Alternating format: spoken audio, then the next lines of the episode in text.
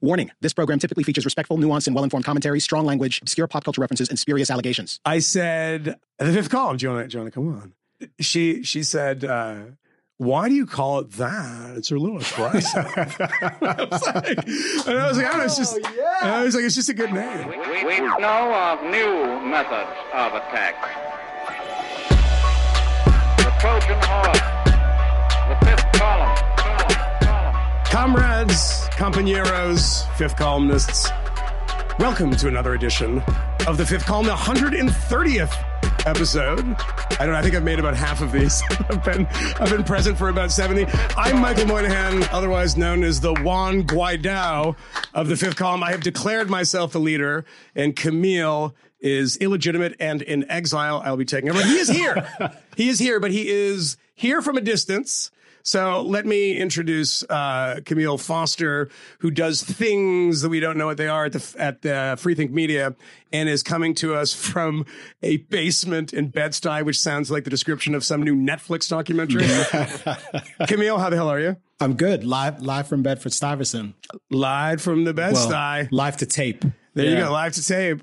Uh, So who is sub command Subcomandante Commandante. uh, Marcos. in in this uh, sphere now that you've you, taken? you- you can have it. Okay. I, I mean, you asked for it. You can have it. Okay, thank you. And that's Matt Welch, editor at large, which means he does nothing at Reason Magazine, frequent uh, contributor to various uh, television talk shows. And to my right, which you can't see because we haven't done that video function yet, is Anthony Fisher at Insider, which I used to call Business Insider, which is now just called Insider, which is a little too close to Inside Edition for my liking. Anthony, how the hell are you? Doing well. All right. So should I be the Caracas Bob of this? You- uh, yeah, yeah, you are.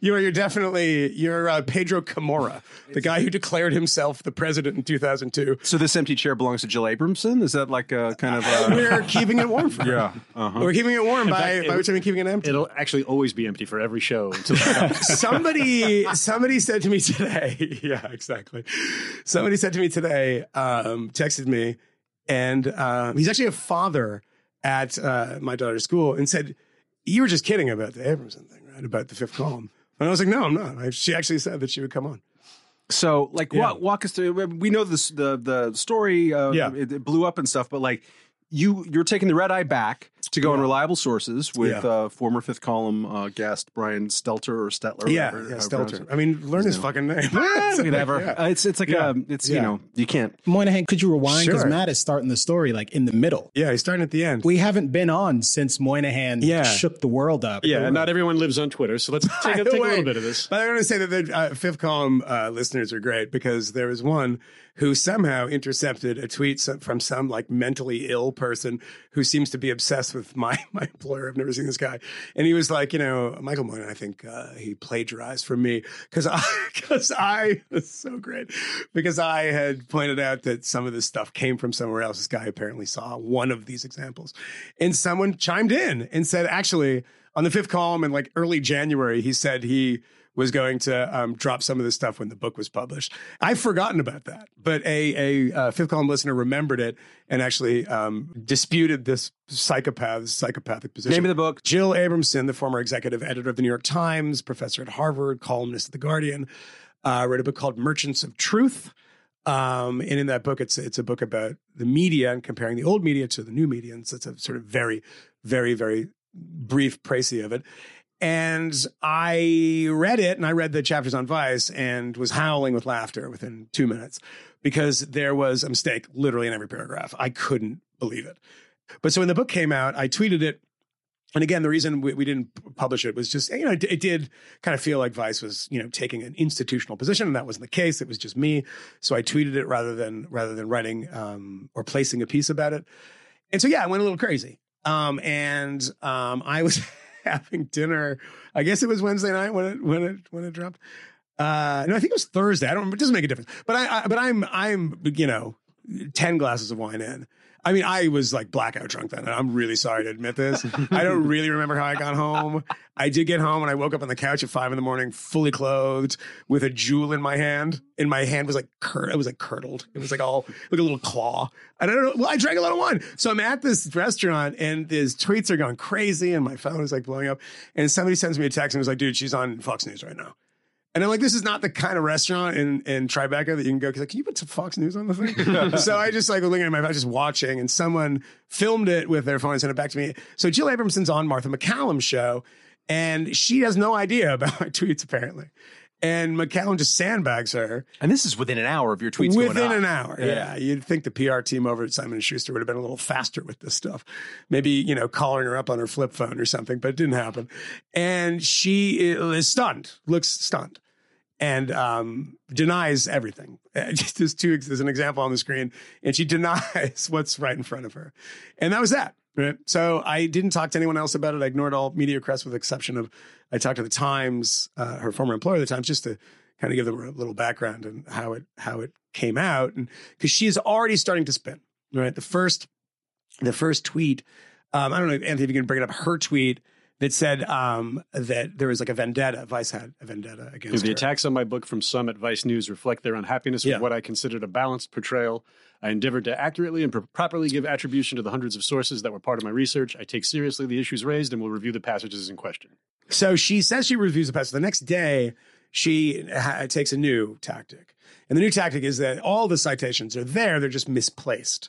They were just in the back end notes and they got off their chain and they started running around the yard and they came back in the wrong place. Um, that's not true. Um, she tried it yesterday on CNN too, right before I went on. It's not true. The, the, the pieces that the, the two, the first two in particular, um, are not cited anywhere. There's no citation. It doesn't matter. You can't cite plagiarism.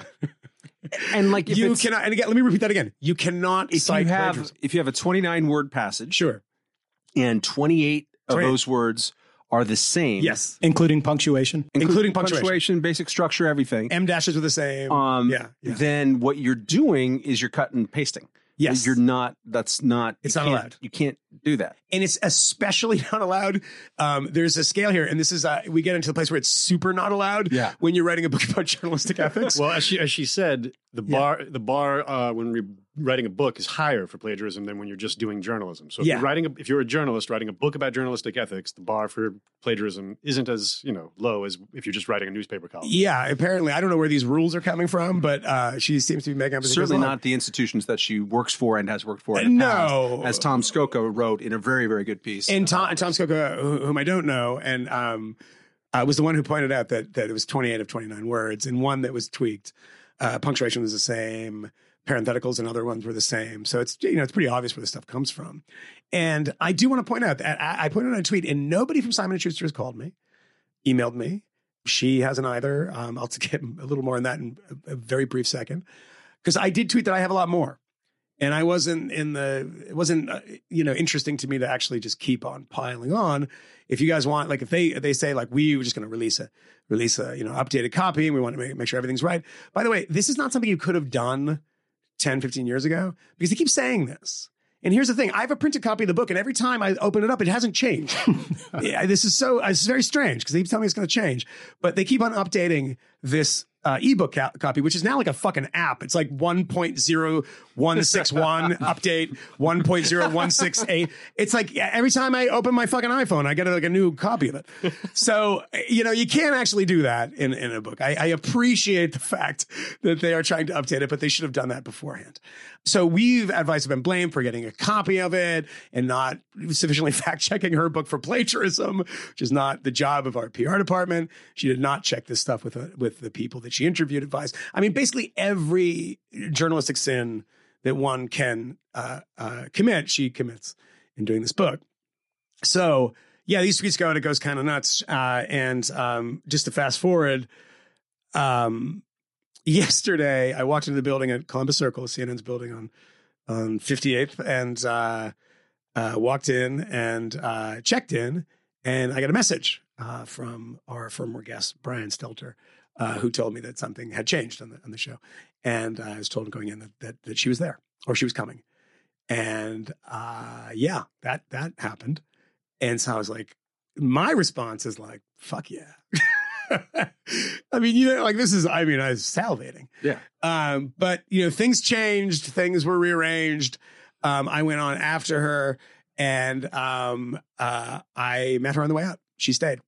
So I I actually met her when I was going on set. This, this is actually, t- t- if we're talking about accuracy, I was walking in and she just looked at me and it was like this moment. Jogger. This kind of Kismet. yeah, it was kind of this tense moment. So then I just kissed her. No, I'm kidding. uh, so I just, I just like she's kind of staring, and, and she's like, "Huh," that voice, and I and, and so uh, she seemed like to, like not bothered by it. Is this kind of weird for me to say? And if you watch her performance on CNN, which is a total flat denial, and Brian Stelter, who who used to work for her at, at the New York Times, um, is really did a great job. I mean, he was really badgering her and saying, "No, this is plagiarism." And he introduced me and said, "Michael, this is I this to be plagiarism. How do you define plagiarism?" To which I responded, "That," because it was on the screen. That's plagiarism. And so we had a conversation, and it was a very brief one. She kind of stuck at the, the, the, the next to the set, and I was like, "Can we make sure she leaves during this?" I feel bad. You know, I feel weird. Oh, you so, know, so she she stuck around on the set. Oh, well, they, I think they they shunted her off right before I started, but I think she was planning on staying around. But she was she was there, and um, when I went out um, into not even the green room, just out, outside, and she was standing there where all the TVs are in the kind of lobby at CNN, and we talked, and we both had cars taking us away, so we walked downstairs. We walked out the building. We talked. We stood out uh, on 58th Street and we talked. And we had a nice conversation, uh, to be honest. And I asked her at the end of that conversation, uh, which I will respect as being being sort of off the record. It was never declared that it was, but it was also not declared that I've ever mentioned it to anyone. I said, uh, "The fifth column, do you want to come on?" And the amazing thing is, first of all, she said she'd listened to it, and I believe that means she listened to it maybe on Thursday night after she was looking at her Twitter mentions. But she she said. Uh, why do you call it that? It's a little aggressive. I was like, and I was like, oh, it's just, oh, and I was like, it's just a good name. Yeah. And I said, will you come on? And she said, sure. Yeah. Why not? I'll come on. Wow. And I said, it's a bit, it's a bit longer, a bit of a longer airing of grievances. And so we, we can do it in a sort of, you know, not you five minutes in a commercial break and me five minutes in a commercial break. Well, actually, there was somebody even on my pad, somebody else remote from Poynter who is, who is great and nice and everything. So we're going to do a longer thing. And she said, yes. I, you know, I had an idea too of doing this as if it was a Brian Lamb interview and nothing had happened. I just bring her in and talking about the book because I disagree with the premise of the book too.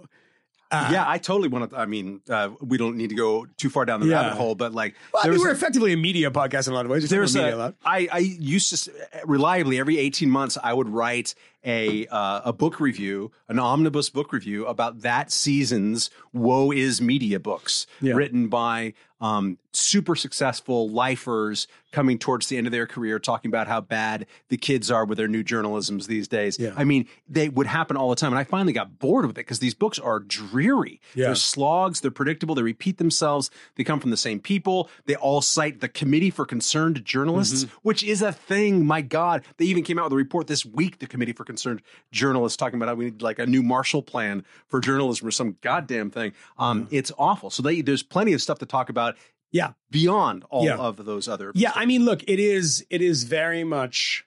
Um, there's some somebody said to me, "Don't you think one of her young research assistants wrote some of this stuff and screwed it up?" I don't know. Um, I asked her, by the way. I will say this um, because, I mean, this was a kind of journalistic question and it wasn't a personal question anyway. And I said, you know, I, I literally, and she can confirm this. I looked her straight in the eye and I said, "What happened? You know what what happened? This is not okay." And what and I said, "Was it one of your people?" Now, when you're in a position like this, and Fareed Zakaria was in a position like this, um, you have a choice. It's which horrible path do you want to go down?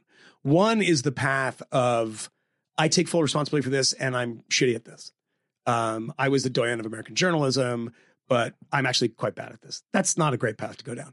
The other path to go down, whether or not this is true, let's pretend it is true, is to blame it on a like undergraduate research assistant and you're acknowledging that you as the great journalist who got a million this is true a million plus dollars for that book as an advance is uh, you know having a, a child who's incompetent write the book or do most of the heavy lifting and then when you actually get the manuscript you're not even reading it.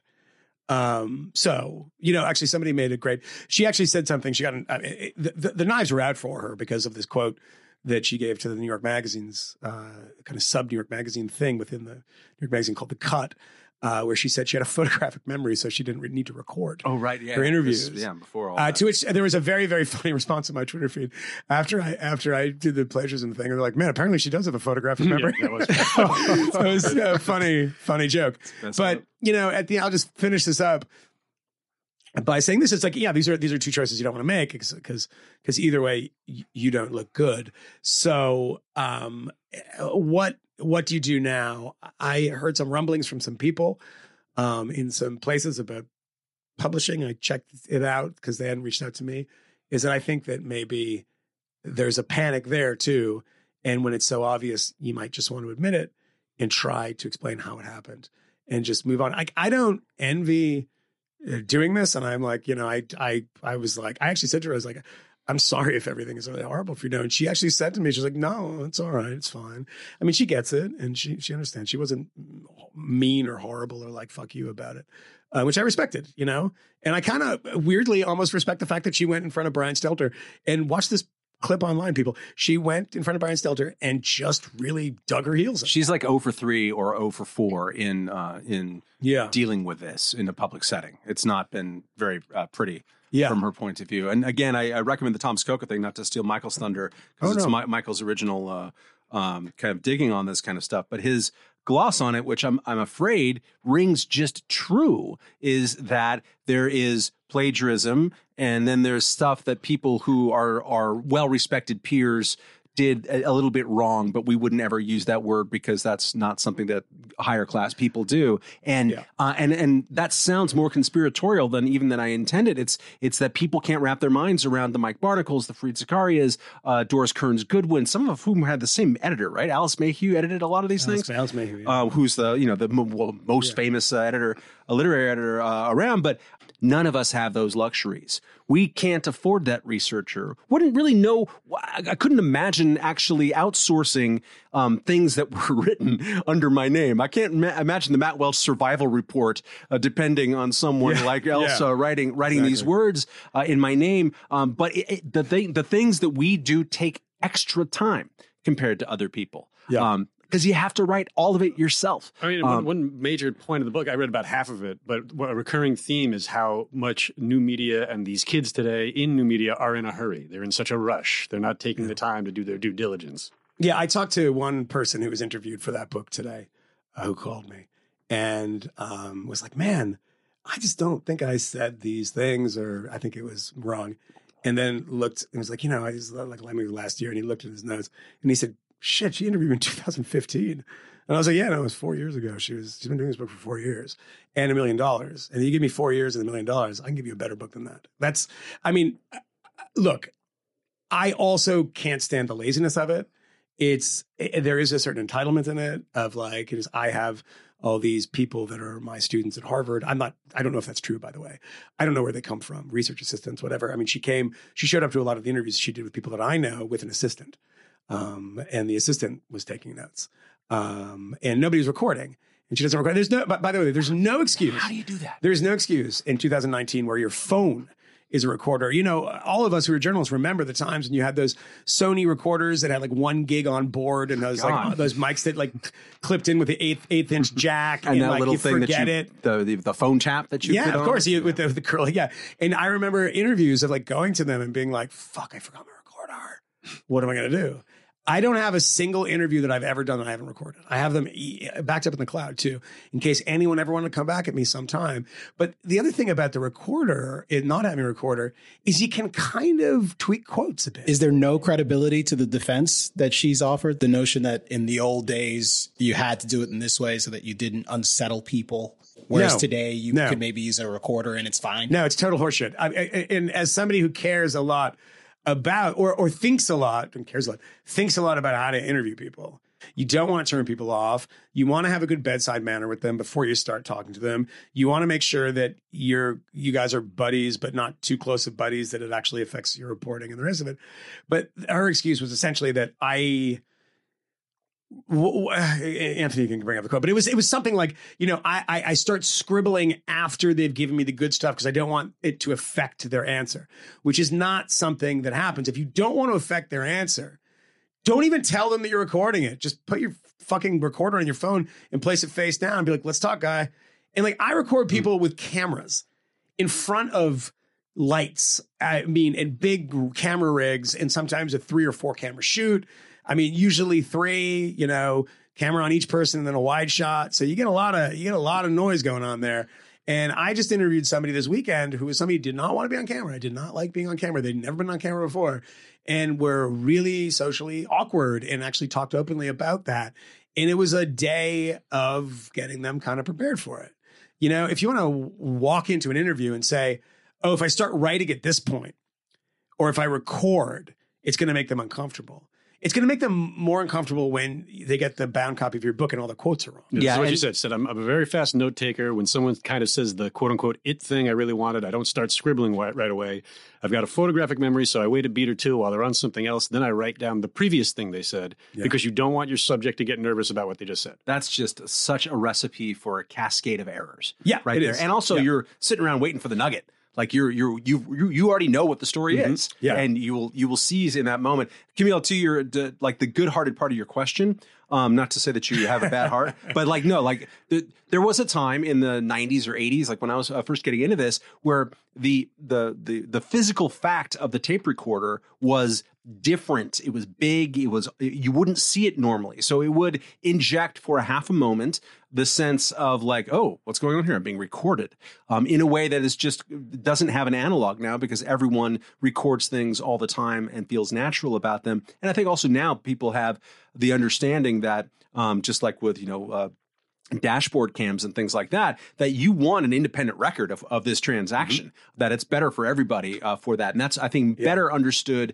now than then. But i will say among the people who shared uh, Jill Abramson's ideas about tape recording sainted uh, New York Times media writer uh, David Carr. I once was at a, a talk that he gave at the Association of American Alternative News Weeklies around 2002 or 2003 when uh, Ken Layne and I were scaring up uh, trying to do an, an alt weekly with uh, Richard Riordan in uh, L.A.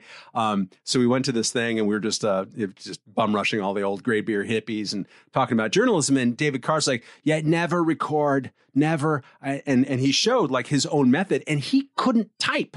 He was he was two finger typing, and so he would sit there while he's talking. Oh, slow down, man. And I, you know, he I'm sure he interviewed you, uh, uh, Moynihan. Uh, I don't think I ever talked to him. he interviewed me for uh, various things and when I was absolutely like, why would the hell would you interview His me? his his I, I've never talked to his daughter is a friend of mine, and she is absurdly talented. She's a filmmaker. She does a lot. Erin Lee Carr, and she does a bunch for HBO. She did a great talk, by the way, about free speech. Uh, kind of about free speech, but about the Cannibal Cop, which is terrific. If you haven't seen it, it's really really good. And I believe it opens with a great scene of him frying a steak in a pan, which is so good. Um, but I never talked to him, and I, I do have a lot of respect for him. I really liked his book and all that stuff. But I think that that's old habits. Um, of Yeah. somebody of different generations. And some people can, of course, do it better than others because there was a time where you did have to do it that way. And there are ways of doing it that are are good and, and doing it with a pencil and the rest of it. but in 2019, But in 2019, yeah. there's really no excuse. anywhere, anywhere. If you're in But it- Nigeria, record the damn thing. Everyone makes, has a phone. and it makes you a bit curious. Um, one other thing I'll say about this, and we can move on, is that one of the things that makes you curious is that when you look at the book, one of the things that nobody will notice because nobody could possibly notice them. R- reading this and writing about it as somebody who works at the place under review is both a handicap and an advantage. And the handicap is people are going to say, "Oh, sour grapes from you." I honestly don't care. I don't care if you want to go and and uh, you know, it's a varied organization. People can defend themselves. Uh, if you want to take pot shots out of it, y- you know, everybody there is used to it. Eh, Fine, I, we don't care. Um, just be accurate about it. That's fine. If you want to, just be accurate. But when you have work there, you start reading these things and you're going, "Oh, oh," and I haven't talked about this yet, and nobody's talked about it yet. But the thing that offends me more than anything is the screwing with timelines. So if you screw with timelines, it makes your point. And if you screw with facts, it can make your point. There's a point at which it, we- we- it's it said that the organization is is um, doesn't have the training that something like the New York Times does, and they're reckless. Uh, and it talks about without naming um, and defaming somebody, a, a, a journalist named Danny Gold, which I'm sure some of you know, Yeah. and says that he didn't wear any protective gear when he's doing his Ebola story. It's in the fucking piece. You can see him wearing the protective gear. There's one about uh, my friend Thomas Morton says that he was in Syria and he wasn't wearing a flak jacket. At the first sh- sh- shot of this piece, he's not wearing a flak jacket uh, on the Syrian front lines with the YPG. And as Thomas explained it, I think, and something he wrote about it, um, is that um, Thomas didn't actually realize this, uh, said that yeah, well, I was wearing a flak jacket because nobody else was, and to Jill's point, trying to fit in, etc. You watch the piece a minute and a half in. Thomas is walking with YPG people wearing a flat jacket. And the point of this was she says, I got training before I went to Afghanistan and we follow the rules and we wear the. It's not even true. So to actually make that point that we are, to, you kind of have to invent the evidence in a way. That's actually more offensive to me. Another bit, which maybe someone will talk about, uh, is editor in chief, first female editor in chief of Vice magazine, um, has a conversation about the the lad culture of the magazine. Um, and look, it was started, started by three guys. So, you know, it wouldn't be too surprising if somebody had that concern. And then it says, you know, and then Shane Smith ran through, or the CEO of the company, ran through the, the office naked, horrifying women, backslapping men, because there was uh, the 2000th, uh, 2 millionth YouTube um, subscriber. Well, I, I know the organization. I remember two of these things, and I remember the order that they happened. Uh, Shane did that in 2013. Um, and by the way, he wasn't naked. Uh, he was wearing underwear, but we Thank bl- God. we blurred it. it was blurred. It was they. Because I don't think I was actually working at the time. They blurred it just as a kind of a joke with the Vice logo, and he runs through. Uh, har har har. Um, Ellis became editor in 2014 or 15. So it's and it says she immediately, immediately after that, and she gives a timeline. And this horror, this is how little respect they had for people. It's not true. And you, if you just look at the timeline, you know it's not true. It's demonstrably false. And there's one of these here and there and everywhere. And it's like, geez, man, that is actually more offensive to me than even the plagiarism. I mean, I write a lot about plagiarism, but it does offend me that uh, if you want to take shots at an organization, we're all grown ups. We can take it and we can fire back if we want, but make them accurate and make it true. One of the things that is so surprising to me about the fallout is most of the conversation that's happened subsequently has been about the particular pieces of content that she's lifted from other places and used in her book and the factual inaccuracies the the fact that she's working backwards from her conclusions for example i mean i heard you briefly mention that on the appearance with brian but that doesn't seem to get nearly as much attention. No, and, and no, it does it seem to me that that No. both things are pretty damn substantive. I mean, one is sort of this this crime within the discipline that that offends people, but it, it seems pretty important if the narrative that you have here simply does not conform to the facts. That's a pretty fundamental deficiency, and it's uh, so. I do hope that Miss Abramson will uh, Yeah. will take us up on the offer to join. Yeah. I I hope so too. And I mean, I, I, and again, it's like, I'm not foaming at the mouth as I tend to do sometimes in this podcast about other issues.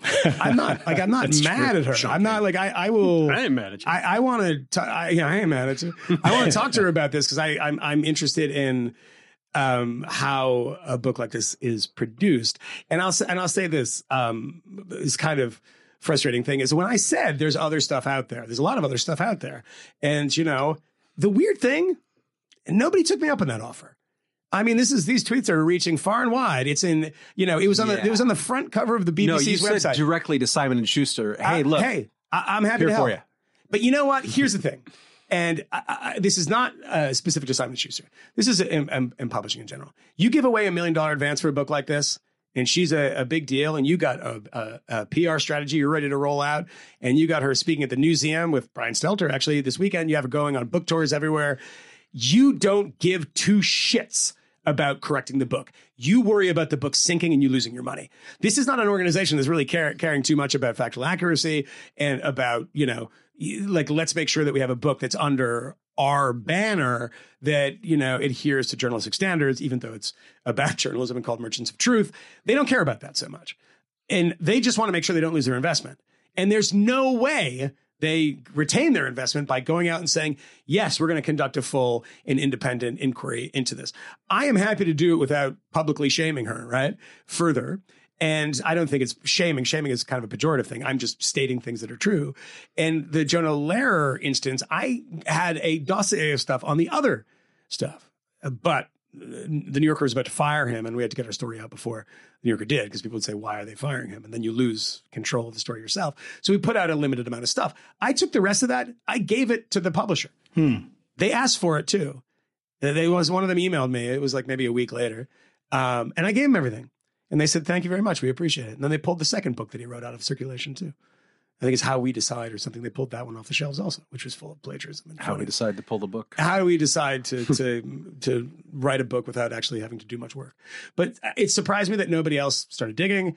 And uh, uh, Oliver Darcy was the only one that I saw that actually uh, offered another couple of examples of plagiarism. Right. And nobody asked me. Washington Post did as well. Uh, oh, they did. yeah, I think there was a, a pair of them. Oh yeah, maybe Erik Wemple did did too. Wemple had a very good column on this too. So anyway, that's that's that, and that was that was the week that was, and it was a it was a pretty exhausting one for me, and I'm glad it's done. Um, I just am proud of us that we didn't record an emergency podcast just because I think 10 days before people suggested that we do, I had uh, I'd put on Twitter that anytime that you hear the phrase emergency podcast, you should always append the suffix in my pants. Is that is that a, is that a phrase you hear often? yeah, well, like uh, all the uh, all the uh, like Mueller investigation people, like whenever there's a new thing, it's like you know emergency podcast. Benjamin Wittes is out there with an emergency podcast. Guys, like, guys, the just bulwark. give it give it a little a few days to breathe. Some of our very respectable podcast friends do emergency podcasts as well. They try to give people context on the breaking news. Our friend Jody over at uh, 538 has a few of those every Oh. once in a while. I ran. By the way, I'm, I have low blood sugar because I'm a diabetic, and um, nobody gives a shit. And so I'm eating at the same time as doing this. Uh, I, I- I ran into Jody on a plane coming from LA. Oh, yeah, yeah. he was hosting some sort of podcast awards, and um, he was very funny about And, it. and he didn't he didn't make sure that we got one, which is shameful. No, Was he I- flying I'll talk to him coach you? he was a, he was a seat behind me, and said hi to me on the way out.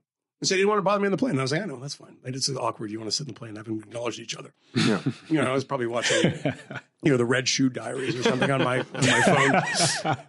So anyway, Speaking speaking of Red Shoe Diaries, Hey, oh, what a transition that's going to be. Speaking of I, 1980s I really softcore, I really don't have one. All right. Um, Is this Katy Perry's so- shoe Hey, line? um, hey, that's actually not, no, not far that's off. a, that's a back of the show thing. Yeah. Start looking that up, uh, listeners, because you're going to get hit with Katy Perry's racist shoes. She's wearing Bull Connor on her fucking feet. I thought she was woke oh, now oh, too. Bull Connor feet. She is woke now. and she's putting out racist shoes on Black History Month. And by the way, she also Stop she it. also uh, used to be married to Russell Brand, who um, who uh, once denounced me on Twitter in a very funny way. as a Um, plagiarist. No, he's like he's like the elites in me, and I was like, buddy, you're fucking rich. Uh, that was that was during the time he he had that one Yeah. to- totally inane interview where he was ranting about socialism and the somebody packaged it as a viral video said saying oh my god Russell Brand may have started a revolution last night and Well, that was his a book was- thing for his a while. book was called In Revolution. My pants. His book is called Revolution, and I reviewed it, and it was it Didn't was- Johann Hari ghostwrite I that think shit? He ghostwrote. it. He, he was he was thanked in it. I don't think if he ghostwrote it. But speaking of plagiarists, yeah exactly Speaking of plagiarism. yeah. um, a lot of plagiarists out there, aren't there? But yeah, I made fun of that book, um, and he was like, and he was, um, and actually contributed to the meme, the Parklife meme. that was so great Uh, if anybody, so uh, we have a we have a, a very broad base of listeners, and some of you might not know this, but there was a, a song by the band Blur uh, called Parklife. And in the song, we can drop some audio in here if you want, was Phil Daniels, Phil Daniels from Quadrophenia, singing on it, more talking on it. And it was incoherent. Confidence is a pre- preference of habitual voyeur of what is known as park life. And that that became a meme because Russell's writing was so bad. I was going to say Russell means, by the way. That's why I stopped. Um, so I had pointed out the writing in it, and somebody else had pointed out some of the other things, which were his interviews, which was a dumb person trying to be smart and overwriting, and it sounded like the song Parklife. Uh, it's really hard to explain, but but look it up. It's very funny. Yeah. Just- that was a golden age of Vine remember Vine Yeah, Vine. Yeah. Uh, Camille sent me a link to somebody who's a Vine star, uh, 22 Savage, who killed somebody. Thank you, Camille. for Allegedly. that. I think that's a little too hard to get into now. But we'll leave Katy Perry to the back of the show and just say, I know Camille, who is in his basement, has some um, opinions on Representative Omar, um, Yeah. who Well, I was, not I was going to transition there. Yeah, I was. I, yeah, I it's was going to transition there. Don't fucking transition. I mean, we could set, Just say it. We could set this up. Yeah. We could set this up in a couple of different ways because I, I do think that the current controversy surrounding uh, Congresswoman Omar, the freshman Congressperson from uh, Minnesota, correct? Yeah. Yeah, Democrat from Minnesota. Um, she has stirred up some trouble for herself on account of some tweets that Yeah. she's posted On Gab. uh, which have been critical. Can I get a laugh Critical. from that? Come on, Camille. Jeez. I, I didn't. I didn't hear you. What'd you say? He said Gab, which is the Nazi Twitter. on Gab. Free edit. Oh. Free edit again. Oh. It ruins the joke. Oh, I, I'm sorry. Yeah, yeah, I missed yeah. that. Jokes are always good. But Yeah, that funny because she's being accused of anti-Semitism. Yeah. Um, but I do think that the freshman congresswoman is perhaps an example of something rather specific. If you are leveling certain sorts of critiques um, of the Israeli lobby, someone might say it's uh, anti-Semitic for me to describe it as the Israeli lo- lobby. If you don't call it the lobby, then forget it, man. I, want to hear. I want to hear the L capitalized. Go ahead. And I, I would say to be more specific, I would say the Israel lobby, if you're going to use that language, because um, a lot of people that aren't aren't the, that are lobbyists, uh, you know, on behalf of groups like a AIPAC are not Israeli themselves. Precisely. And also, right. there are is there are pro-Israeli lobbies that aren't AIPAC, like J Street, which is actually uh, much more. Uh, it's less hardline, less aligned with Netanyahu. Yeah, the, be the opposite, I would say. Of Yeah, I think all those qualifications are important and useful, um, but they also are part of the reason why I'm less excited about the particular outrage associated with her than a lot of other folks are. Um, and I know that there's a history of tweets from her that seem to be suggestive of well known uh, in many circles uh, slights against Jewish people. Um, that they have money, that they're pulling the strings of, of government in various contexts, that they may, in fact, have some sort of hypnosis abilities that they're deploying on people.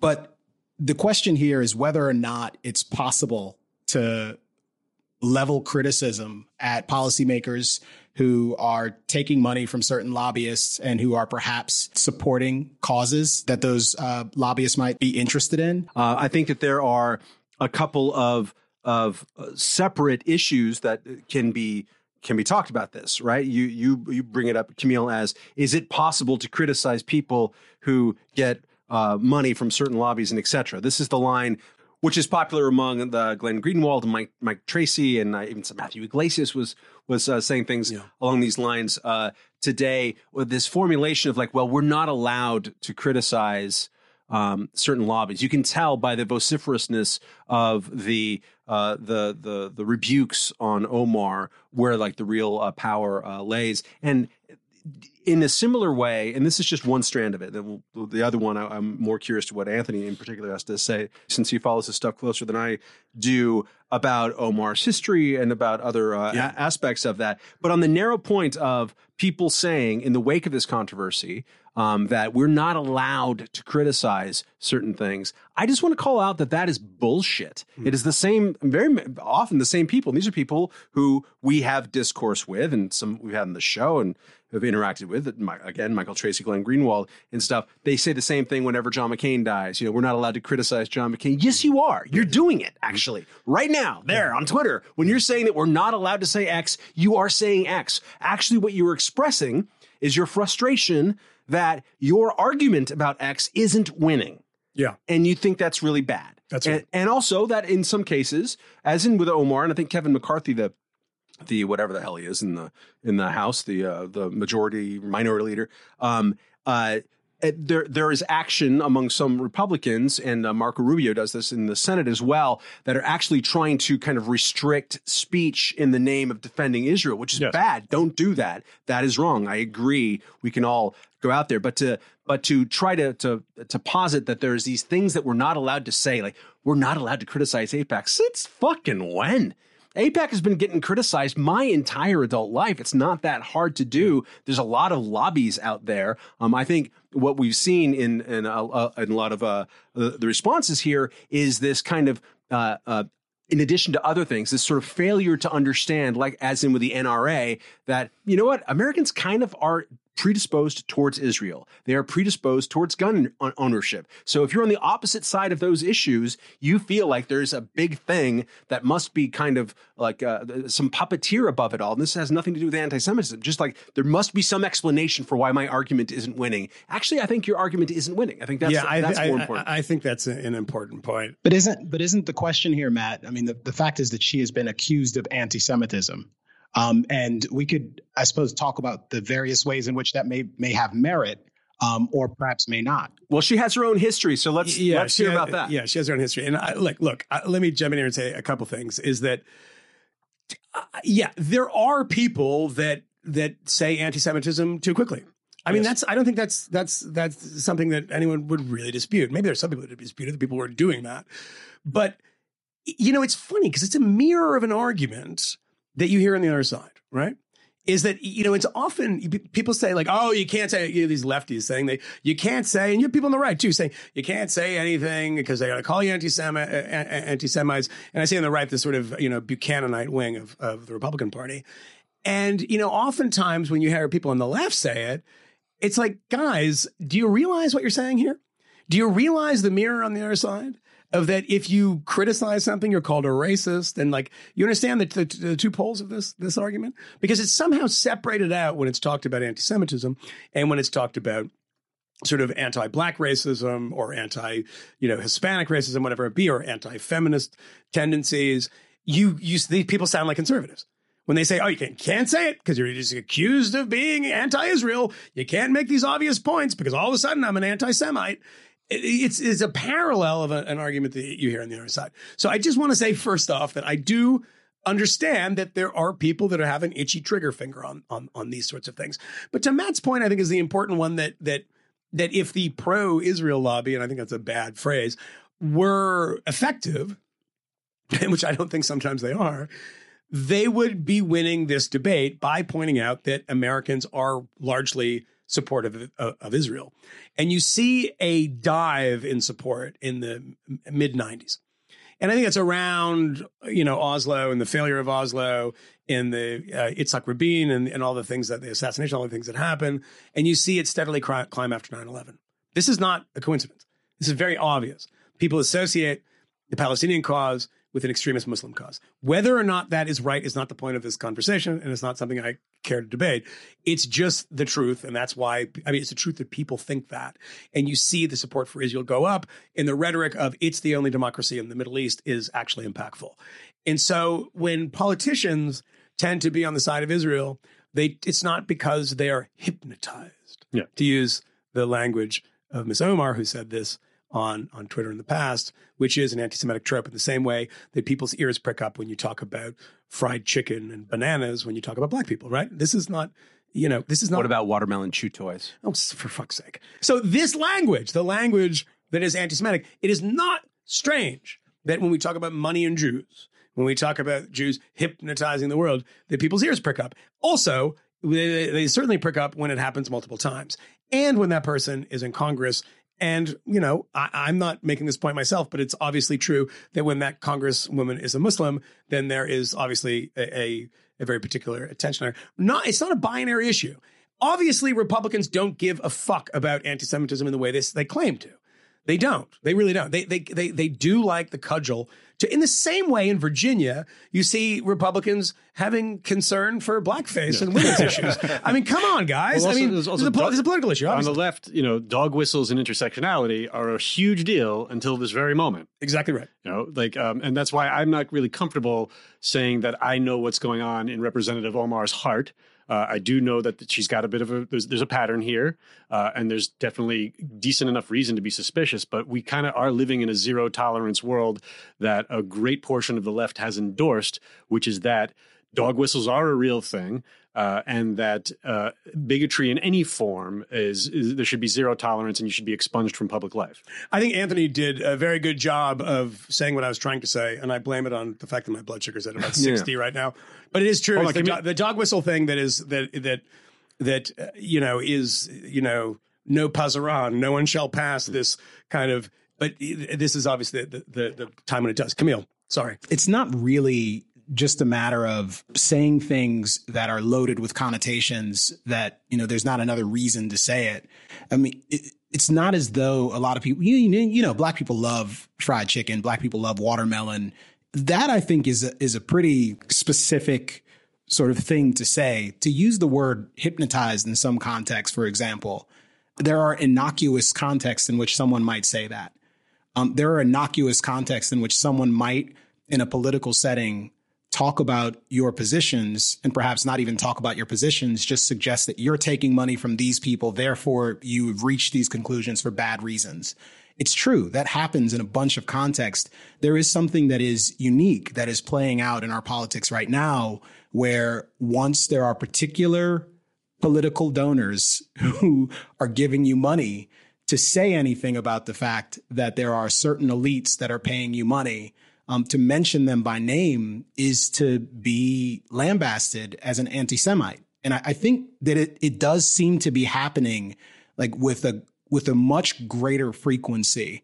Um, and as you have all, I think, pointed out and highlighted, the parallel to what I have often observed and I'm often talking about in the context of people who are screaming racism, um, the similarities are really eerie. And I think there are a lot of smart, sensible people who talk about this rise in anti-Semitism that they're observing right now. And it seems to me that there is certainly a rise in allegations of anti-Semitism, but it matters if the people who are who are being accused of anti-Semitism are are running away from the allegation and are issuing statements that talk about anti-Semitism being real and suggesting that they're grateful for their Jewish allies as opposed to sort of screaming death to Israel. I, I think there's a profound difference between the two things you're right and you're wrong in a, in, in a, few in a few ways. I think that I will say that you're you're right in one sense is that I do think it's quite ridiculous that if someone were to say um, in that position, whether a, a person in Congress were to say that there are people in the pro-Israel lobby that are successful at lobbying that change people's minds on this issue. If you were to say that, you could expect to be criticized for it. I think, Camille, you're right about that. And I think it's absurd to think otherwise. And I think the people that would also agree with you on that were the people who work at AIPAC because they acknowledge that they're lobbyists and they acknowledge that they're trying to sway people's opinions. And they do that by bringing people to Israel, uh, people in Congress. I've been to Israel uh, with AIPAC because they offered, and I said yes. Why would I not? It's a free trip, and I I have a strong enough brain. I would hope that I could cut through propaganda. And by the way, oftentimes they bring people who know agree with them broadly, and they just you know try to solidify positions. So yeah, I don't think that's wrong. I don't think it's wrong that people come out with you know knives out for somebody when they say you know these you know lobbyists for Israel are are changing people's mind, and we wish they weren't with their money because I, that I don't think does, yeah, that, yeah, ahead, does, does that happen a lot? I don't know. I think less so. I think less so than people people say. I mean, how often do you hear look, Sheldon Adelson invoked as like, yeah, like uh, oh look, he's today a few times. I heard yeah. Yeah. Um, but, and I, I, don't think that the people who invoke Sheldon Adelson as having an undue influence on sure. Republican Party politics are typically treated as anti-Semitic. I don't. I, I don't think that's true either. Mm. But I mean, because you know, Harry Reid can say that in Nevada and not be called an anti-Semite. I think that's true. And I also think language is important, right? I think it is important for people when they say, think of it this way. The, the, the, the sort of transatlantic alliance that we have in England became something of a hot button issue from 2003 throughout the end of the Iraq War. And so people had a word. And I can, if I just said that, I think eh, one of you will guess it. What was the word that was used when they talked about Tony Blair vis-a-vis America? Poodle. Exactly. Poodle, right? There's no historical connotations that are ugly about poodle. But when you say things like hypnotizing the world, when you use the imagery, and it's always the same one, and I can find you a lot of modern examples of it, of an octopus smothering the globe, it usually has a Star of David on its forehead. Yeah. That's you know not something you say with America and Tony Blair. So the, this these connotations are out there, and I think they're used uh, on purpose for some uh, some people. Maybe it gets into the bloodstream of other people, and they don't realize the connotation of it. That's possible. I can't uh, prove or disprove that, but yeah, it is important the language that you use when talking about this stuff, and anti-Semitic language is a real thing. The money aspect of it, and I'm just going to make a real quick point. The money aspect of it, to focus on the money aspect of it, I think that's the that's the closest uh, meritable anti-Semitic uh, trope I can I can see recently because there's a ton of money coming from a ton of uh, lobbyists uh, who are serving foreign interests. You know, Saudi Arabia has lobbies. Uh, we are still doing a lot of the bidding of Saudi Arabia, even though it's less popular now post Jamal Khashoggi.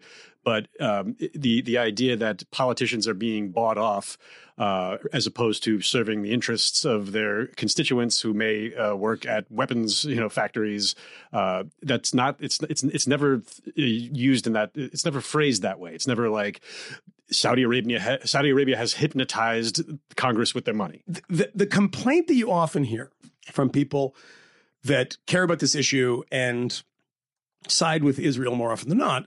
Um, and then, by the way, there's a reason I, I stopped being interested in this issue, issue. I think it's too toxic. There, there are too many toxic people involved in it. There are too many people that are psychotic involved in it on all sides. People get get too upset at you if you if you step on the wrong landmine, right? It's just everyone goes after you. Um, Fisher going to clarify that tweet. I'll just say this final point is that it is one thing. It and, and I think that I I don't think I know I agree with them on this. Is that the people that defend Israel say, why are you focusing so exclusively on us? And I think it's a fair point. And if you go to Europe, and this is where it kind of changed my mind thing, if you look at Swedish newspapers, Norwegian newspapers, the amount of coverage, negative coverage they give to this tiny little country in the Middle East is astonishing. They do not give that level of coverage to Kosovar Albanians when they're talking about Palestinians. This has been an issue that grew up, especially on the European left, because let us remember, and they've kind of they've kind of taken this cause in its new form. And what do I mean by that? I mean the new form is religious form. Because prior to the sort of mid 90s where you see Islamic Jihad. It's actually mid early 80s when when in, in Lebanon in particular, in southern Lebanon where Israel was occupying at the time, it didn't have a religious component as much as it did to, it does today. If you look at groups like the PFLP, the Popular Front for the Liberation of Palestine, which is very popular amongst European leftists, they were Marxists. It was a Marxist group. That's why people from the Baader Meinhof gang did training in the Jordanian desert and brought their kids and all this stuff. And that's why you see a joint operation, by the way, in um, hijacking of a plane in Entebbe with German leftists and pro Palestinian groups because they were both leftists. They were all leftist groups. So that is kind of, I think, why it was carried into the bloodstream of European politics and became this. this but at this point, the obsession is a little I mean, the, discomforting. the, U, the, UN, the UN has uh, issued condemnations of Israel more than any other nation combined. And yes, you know, like this, there's still slavery in the world. There's still genocide in the world. There's still gulags in the world. So it is disproportionate real real quick, the uh, uh, Representative Omar, but well before she was in Congress, the, the exact tweet was Israel has hypnotized the world. May Allah awaken the people and help them see the evil things, evil doings of Israel. So it was Allah, not Muhammad. Yeah, by the way, that's how dumb I am about, about religion. I was like, Muhammad, Allah, I don't know. They're all the same. Yeah, I, but yes. Anyway, um, I, I, I was wrong about that. I'm glad you. I think there's a there's a commonality between Omar and um, Alexandria Ocasio Cortez that we shouldn't uh, discount, which is that they're children um, yeah. and they're frequently silly. All right. Three weeks ago, uh, Omar says, uh, tweets out about Lindsey Graham. They got to him. He is compromised. That's right. Yeah, we talked about this. Three weeks ago, this this happened, right? And this is because back three or four years ago, Lindsey Graham was criticizing Donald Trump as a bigot, and now he's carrying water for him. She went on CNN afterwards and and, and cross examined by people saying, I'm pretty sure that there's something happening with him. He is somehow compromised. Um, uh, we have to make sure that he's fighting for, to protect the oath that he took in serving the American people. That's pretty dual loyalty stuff right there on on uh, the surface of it. It's a yeah. really free accusation of incredible perfidy out there and just kind of loose and free out there. Even uh, in uh, again under cross examination from uh, journalists there that's where she's kind of coming from. You can you can get to this period or this place of demonizing someone and making a very heavy suggestion that they might be working for another foreign country or they might have some uh, something or that, he might be gay that he might was, be gay was, might be I being think the blackmailed yeah, uh, yeah. there and she yeah. and she was acting very strange and, and, and all this kind of stuff that that is the activity of a silly person in this in Yeah. and the way reason I, I bring up Alexandria Ocasio Cortez is you know this is a person who said uh, 10 days ago what that, that uh, the world's going to end in 12 years I think it's 15 years, right? Or is it is it 12? no, I think it was 12 12. Good to know. Uh, she also said God, I hope she's right.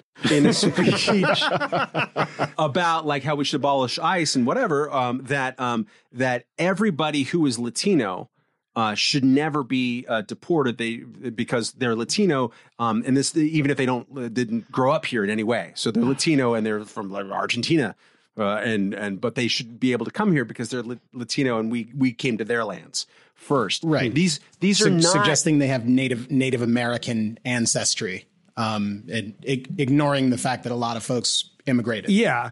And do we deport people who are sort of European Latinos? I, you know what I from what I understood Because and this is the thing about dumb uh, Americans are really dumb about this is that when you go to a country like Argentina, you can be like a rich guy that has a name like Rodriguez, come to America and be a Latino, and then where you're in Argentina, you're the oppressor. There's also Japanese, Argentines, Yeah, and well, Brazilians, yeah, and yeah, they've- yeah. they've been prime ministers. And El Chino, And as, I'm pretty sure as he the was called El Chino, despite the fact that he was Japanese. the Neil Young Fujimori, song. yeah. Correct me if I'm wrong. Yeah. It wasn't Cortez the lover.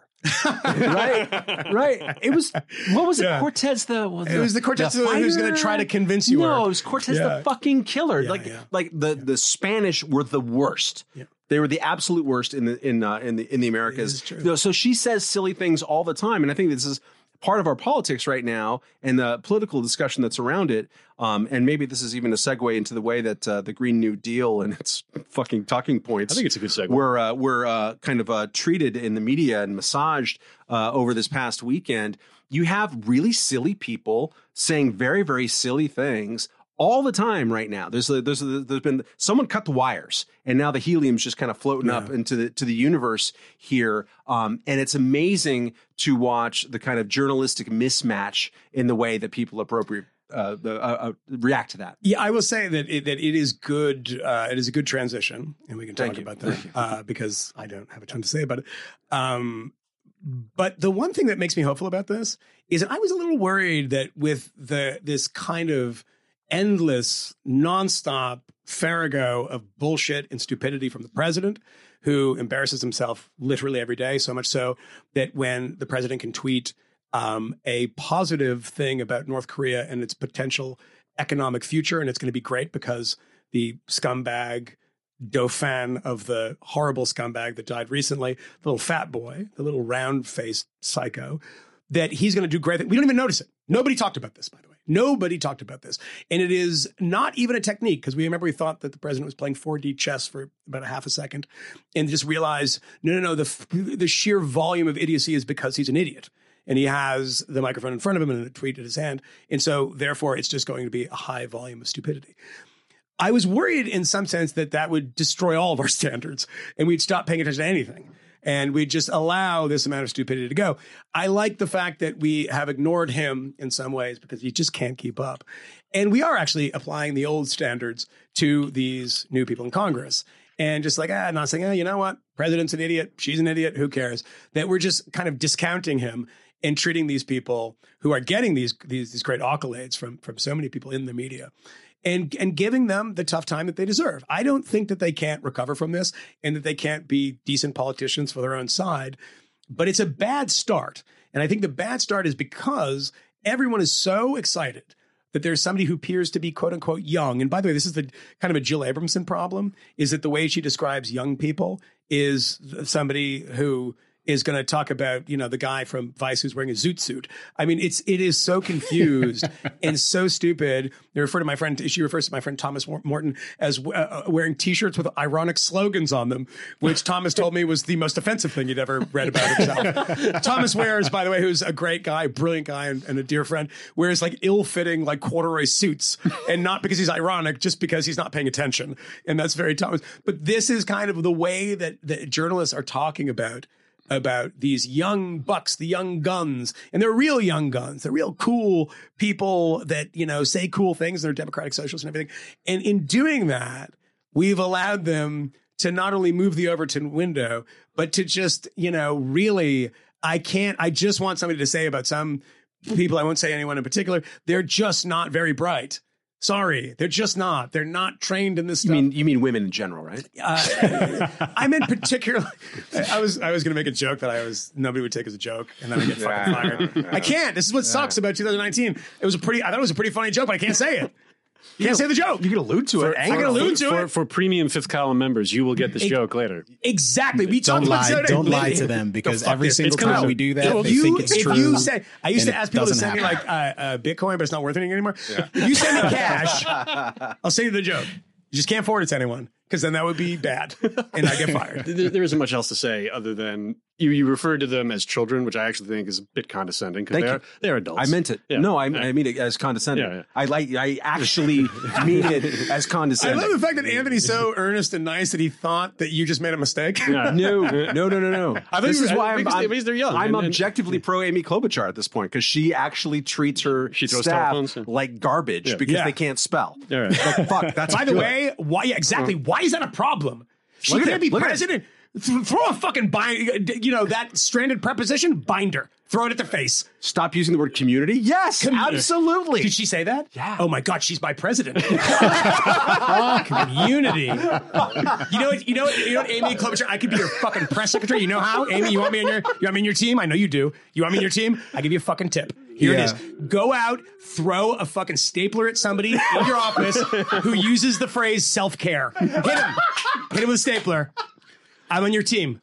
Okay. Klobuchar, you're from where is she? She's from Minnesota. Minnesota. You know why I like her also is Klobuchar, and she's, I I kept on thinking it was Knobloch. It's very similar Yeah. to Yeah. Chuck Knobloch. She's got the yips. yeah, which by the way is the word for onion in German. Continue. That's right. right. Um, yes. Uh, so Before we dive into the Green New Deal thing, uh, before we dive in there, I want to I want to take one cool fucking self care. I want to take one last assholes. stab at this. What are you taking a stab at? That, What did I that's just up? it. I'm, I'm about to take my stab. Give me my, Oh, you shoot won't- my you shot, man. Oh, you won't take a stab. Um, That was Kmele who said that. all right, go for it. Kmele. there's what I find particularly troubling about the Representative Omar thing, and I mentioned the Virginia stuff uh, a moment ago, but we didn't really open that up very much. Um, but in the Virginia situation, with the exception of I think the sexual assault allegations, perhaps we can sort of set to the side and just talk about the the blackface and the brown face, which if I'm saying brown face, I don't mean that someone is dressing up like a Latina. I'm saying that they're just putting on cosmetics in order to look like someone, um, in order to to pay homage to them, um, not in order to sort of steal jobs from Michael Jackson. Uh, let's say you put on some brown makeup and you do a moonwalk so that you can better resemble Michael Jackson.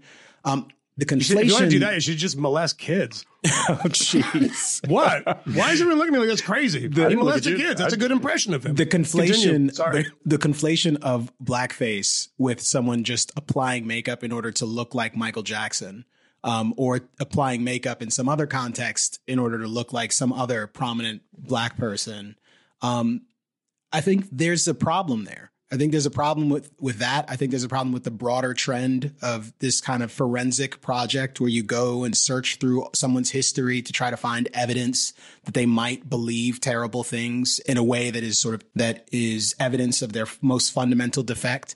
And I think it matters when Representative Omar, even even with some of the historical things that she's tweeted that I, I would agree have been somewhat dodgy. Um, even with the association with the Nation of Islam, because I know she published something in the final call, although it was something that I think was innocuous and completely unoffensive. I think you. I think you said Omar published it, but it was Yeah. it was Representative Tlaib. Yeah. Yeah. So we both. Ah, go, yeah, go on. Sorry. But but even even with some of those associations and and not the one that I misattributed to her, um, I definitely think it's appropriate to contemplate the context and the actual substance of the things that people are saying. As as you've pointed out, Moynihan, when we are dealing with uh, the most devastating, not allegation, condemnation that we can put on someone. Yeah. Being an anti Semite, you are a racist. You are a person who believes that people are fundamentally defective because of their ethnic, because of their ethnicity, because of their religious beliefs or traditions. Um, to the extent you're not that thing, it, it matters. And to the extent that people are saying, I'm not that. In fact, I don't want to be that. I think that is bad. I repudiate it. I think there's something wrong when we have so many people that are so eager to embrace those those condemnations for the most petty um, and sort of self-serving reasons.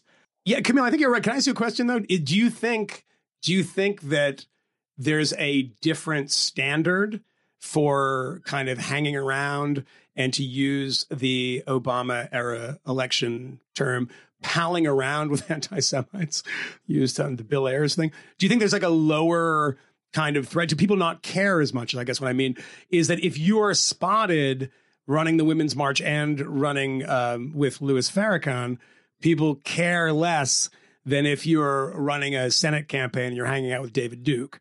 And there's kind of not too much of a difference between the two of them. I don't think. Yeah, I think it's I think it's fair to ask questions about those associations. Um, I don't think it's sufficient to say that someone has Yeah. uh, an association with someone who's bad and that's it.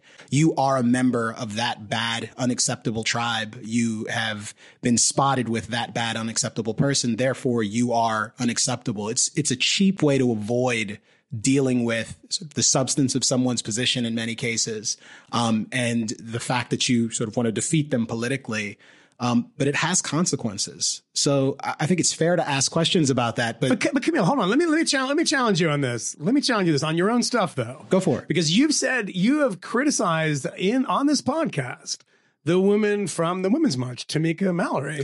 Who is, you know, her associations are with somebody who's anti-Semitic or accused of anti-Semitism. I would say he's an anti-Semite. Uh-huh. Yeah, yeah. I mean, does, does that not apply in this case too? That we should be a little just because she kind of hangs out with this guy? Does that But make her? I've never that person? said. I've never said that Tamika is an anti-Semite. I think it's totally appropriate to ask Tamika tough questions about the relationships with the, that she has with those folks.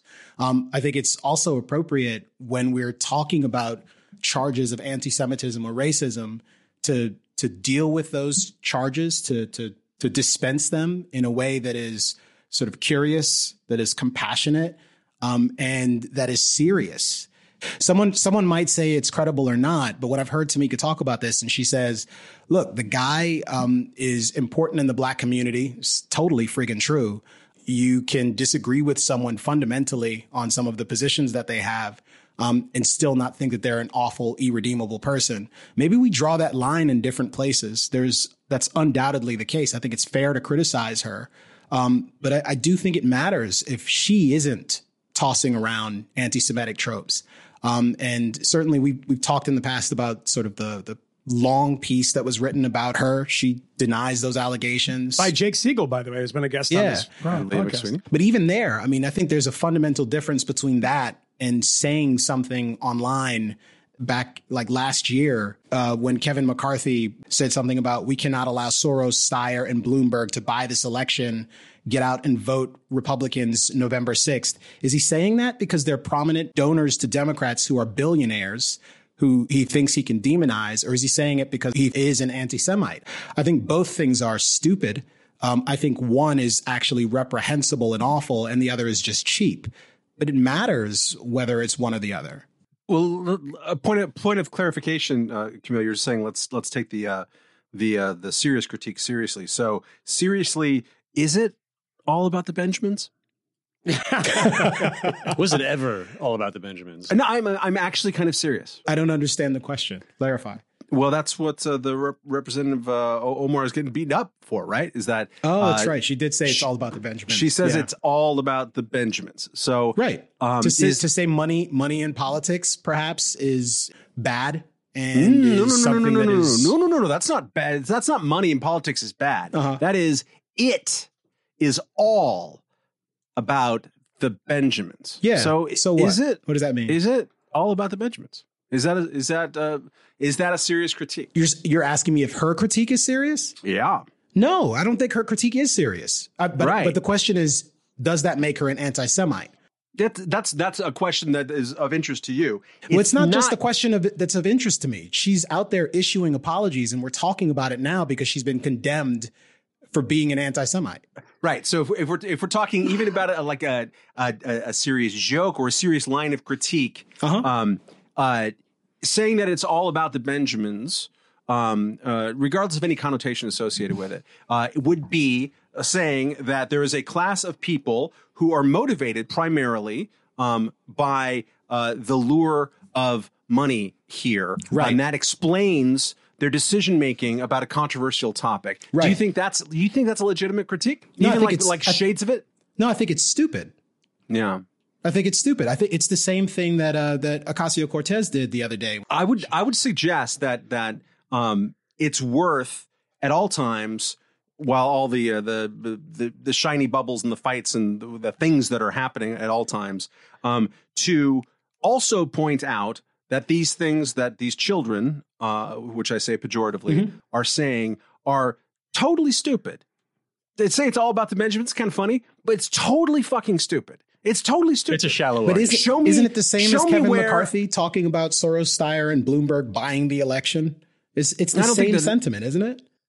Uh, d- d- no, because it's not. It's all about. It's like I don't like these billionaires. um, no, I mean that, that's actually kind of different. Like if if it is all about the Benjamins, um, then then this is luring people. This is changing their minds about something, and this is the challenge that I, I present not just to Omar or her or uh, supporters or detractors, but also people who are or uh, sliming, you know, Jill Stein and Tulsi Gabbard and God knows who and Rand Paul, whoever is not being interventionist enough on foreign policy.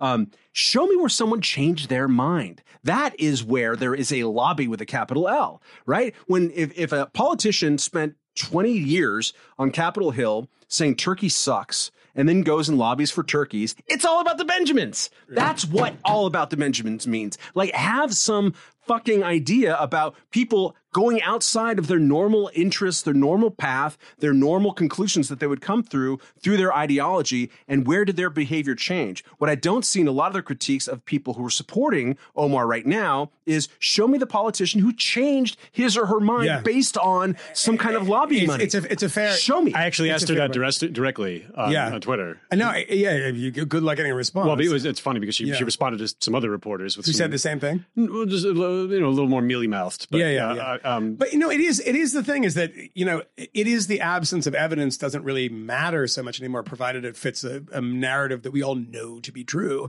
despite the fact that it might not be true. Right. I mean, e- even in, in in Virginia, it's like people asking this guy to resign, and you know, impeachment proceedings of like. They're serious charges, yeah, but like, I mean, are they true? I don't know. I have no idea. Maybe the guy's a monster. Who knows? But the evidence seems to be a secondary, tertiary thing these days. I mean, I think the, the, the thing that offends me most about the all about the Benjamins tweet is the fact that all of these, uh, you know, freshmen, congresswomen, congressmen too, are desperate to try to show everyone that they're young. That's the most offensive thing. You're saying all about the Benjamins. Oh, I see. You're making a hip hop reference. I get it. You're you're cool. a 20 year old puffy reference I- I that wasn't even cool in in I know, I know. It's like, could, could, Stop could you that, make a Fisher. reference? That was a hit You should. song. write- It'd be great was if like hit, somebody made a reference to like Big Bank Hank from the Sugar Hill Gang, who by the way is dead. Rest in peace, Hank. Four out of four. That was back when hip hop used to have guys in it called fucking Hank. It's like, they're like, you know, C murder. Yeah. Like, yeah, whatever. I'm not a murder. Bush I'm wearing, kill. I'm wearing a fucking blue V-neck, light blue V-neck, and my name's Hank. You said- unless- you- unless you there's any just more- said unless there's C any more- murder. Yeah, he's. Uh, but you know why? You know why I mentioned him, which is also an old school reference, because his name's C Murder, and he went to prison for murder. Yeah. which I think is really. It's like he was in. He was in in front of the judge, and he was like, "Isn't it my name's C Murder? I'm innocent." No, you know So you're not. unless we got any, You called C Murder, brother. Sorry, I have low blood sugar. I have 68. My blood sugar is maybe, 68. maybe we should transition over to the uh, to the Green New Deal stuff because we we teased it. We didn't really go there.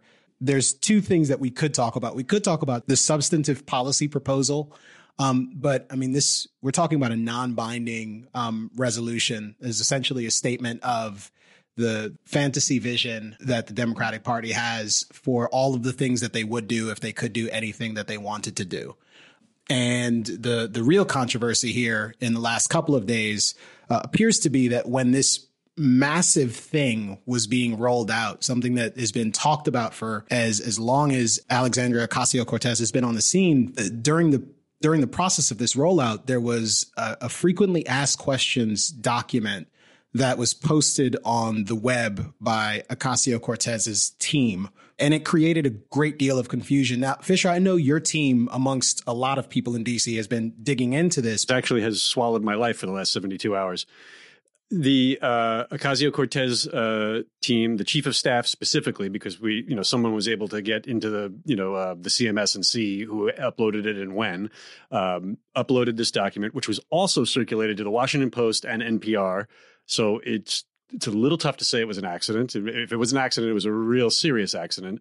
Um, and people seized upon more than anything, like you mentioned the train travel, but more than anything, people seized upon one particular phrase about paying people, quote unquote, unwilling to work. And over the 24 hours, even people on the center left, you know, uh, like Noah Smith, and uh, I don't even know where he's on the uh, the spectrum, but certainly sympathetic to a lot of Democratic uh, policies lately. Uh, Slate wrote a critical article. Noah about, Smith is on the spectrum. Pull that out. Thank you. Thank you. Noah uh, Slate wrote a critical article uh, about that particular policy, and then 24 hours out later, that entire frequently asked questions uh, document was pulled from Ocasio Cortez's website. Uh, one of her advisors, who's a Cornell professor, went on Tucker Carlson's show, uh, and when he was directly asked by Tucker Carlson about that particular point, said, "I don't know what you're talking about. That's one of those re- Republican created fake documents that's floating around." And to be clear, that dude looked like Eraserhead. It wasn't even close. Thank you, Matt. That's a David Lynch reference. Yes.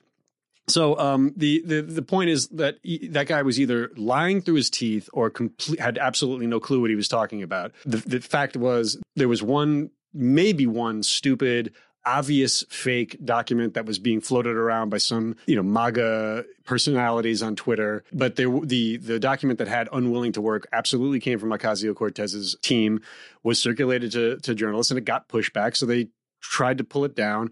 And in the resolution that they did submit, the, the the one that they want everyone to pay attention to now, doesn't have that in there. So on Saturday, her chief of staff took to Twitter saying, "Hey, my bad. It was an accident. We're we're new at this. Give us a break. Let's just focus on the the resolution that we submitted. Nothing to see here." They would not. The you know it wasn't just my the, the journalists that um, report to me. There's journalists all over the place that were trying to get a hold of Ocasio Cortez's team from Friday afternoon all the way till Sunday morning, and they were stonewalling. And every every public announcement that they made confused the issue further. Um, one journalist who was able to get an actual direct response from Ocasio Cortez on Twitter was Jeff Stein from the Washington Post, who uh, co-bylined an article today with our pal Dave Weigel that, in my opinion, was way too credulous of Ocasio Cortez's team's assertions about what was going on. The advisor, uh, the advisor's name was Robert Hockett. He's a Cornell professor who was on Tucker Carlson's show. Eraserhead. Yes, and he he said that the uh, the document that contained the phrase "unwilling to work" had been quote unquote doctored, and in Stein and Weigel's article on the Washington Post, it says Hockett thought Carlson was referring to a parody of the Green New Deal circulated by right wing activists. How do you know that that's what he thought? Why are you taking his word for it? These people have been stonewalling you all weekend. so it, also, also the, the the parody was so clearly a Yeah. parody that I don't. It's astonishing that anyone would even respond to that. so it, it, it gets even more annoying. And I would also say, what do you mean the jokey one? Yeah. the jokey one with the thing. Yeah. Oh, oh, yeah, that was that's not doctored, by the way. Yeah. it's not a doctored version. It's a, a parody Yeah. version. Yeah. I mean, it's. I mean, I can't believe that anyone would buy that. Uh, So- it's ridiculous. So Jeff Stein does a tweet thread today because uh, I guess they spent all weekend putting together this article, uh, and he he outlines kind of a tick-tock uh, of what happened, which starts out sort of correct. AOC's staff distributes a frequently asked questions page. Uh, AOC's advisor on Tucker Carlson says it's doctored. After blowback, AOC staff acknowledges writing the frequently asked questions. After blowback means after you were caught lying, you acknowledge that you wrote it. Yeah. Uh, and so then Stein keep, keeps going in this uh, tweet thread um, saying uh, that they AOC's team were clearly uh, slow to acknowledge that uh, that they had released this. They've been inundated for months with attacks by the right on her appearance, Oh, dance dear. moves, and thousands of other things of varying validity. God. And now, Wait, that was in the post report. no, this is this is the Twitter thread where he's where- Wait, wait, wait, wait, wait, wait, wait, he's wait. he's selling the article that he wrote with Weigel. Uh, And by the way, I just want to say that I like him generally, and Yeah. of course I love Dave. He's an old Yeah. pal.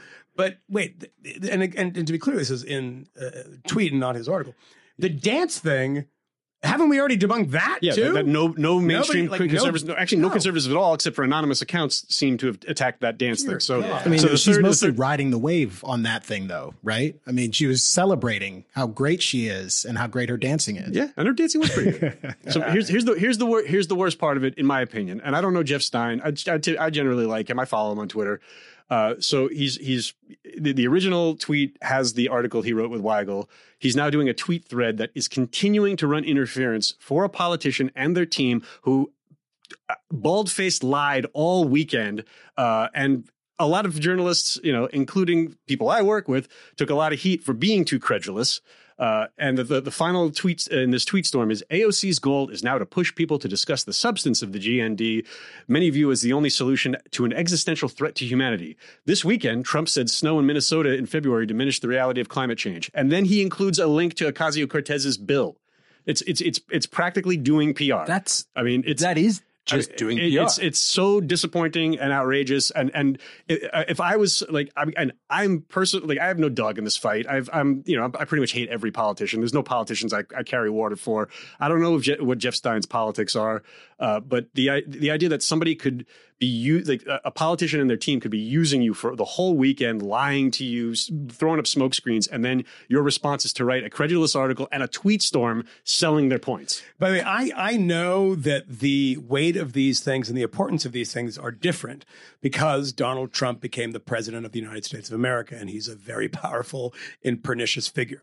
But can we do what we have done for Donald Trump prior to his election in November 2016 and get a measure of the media's obsession with AOC? How would, Because how would you measure that? I how do you measure the Trump one? We did it obviously with with with, ra- with rallies and Airtime. general airtime. The rally thing, some certain weight. I don't know how you'd how you'd give it that weight, but you know we managed to do it for that.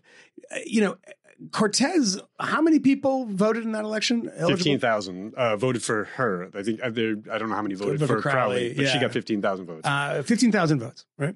And it's a, you know, in Queens. Look, I don't deny I've interviewed her. I've interviewed her the day after she won.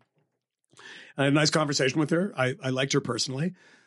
I wasn't impressed with her in the way that certain politicians have impressed me and have this sort of magnetism. I mentioned Tony Blair when I interviewed Tony Blair. I was like, I get why people actually really enjoyed this guy and why he won and changed kind of the direction of the Labor Party in so many ways that people didn't kind of expect it to change and are now trying to change it back, right? I get, I, but I got his magnetism. And again, nothing to do with his politics, whether or not I agree with him. It made sense. She was just like, ah, she was just like, you know, interesting. And, and I liked her. And that was pretty much it. And by the way, I have to find this. I don't, I will say this and, and, and look it up. Um, I said to her that didn't you call ICE a bunch of Nazis? And she corrected me. And I was wrong, actually. And I was rushed into this interview. I didn't know I was doing it. And she said, actually, no, that was uh, Joe Crowley who did. oh, And it was Jo- Joe, Joe Crowley who, who was trying to keep up with her and kind of when she started catching on, trying to out progressive her. But she more or less said that she agreed that they were fat. And I was like, oh God, this is, and to see her at the center of all this media attention and mainstream reporters that seemed to be going to kind of great lengths to defend her. And again, I, I don't, don't could care less about her. I don't think she's going to have a long term impact on the Democratic Party. You can come back to this and embarrass me, and I probably will be embarrassed by it. But my instinct now is that the general direction of the party and all these people lurching to the left in uh, 2020, I mean, everybody, I think that's a big mistake. And, and, and, and I could be proven wrong with this. And, and I, I hope I'm not. but the thing about her is that when are we going to stop? When are we going to say, okay, we're kind of out of, out of love with this person now? And it's like, second she's in this amazing retort to blah, blah, blah. And I watch it and I'm like, what the fuck am I missing? It's, it's like watching Roma. Nothing's happening. Why am I supposed to love this movie? I like Roma. you know what? What? You know, I get it. It's great. It's black and white. Good.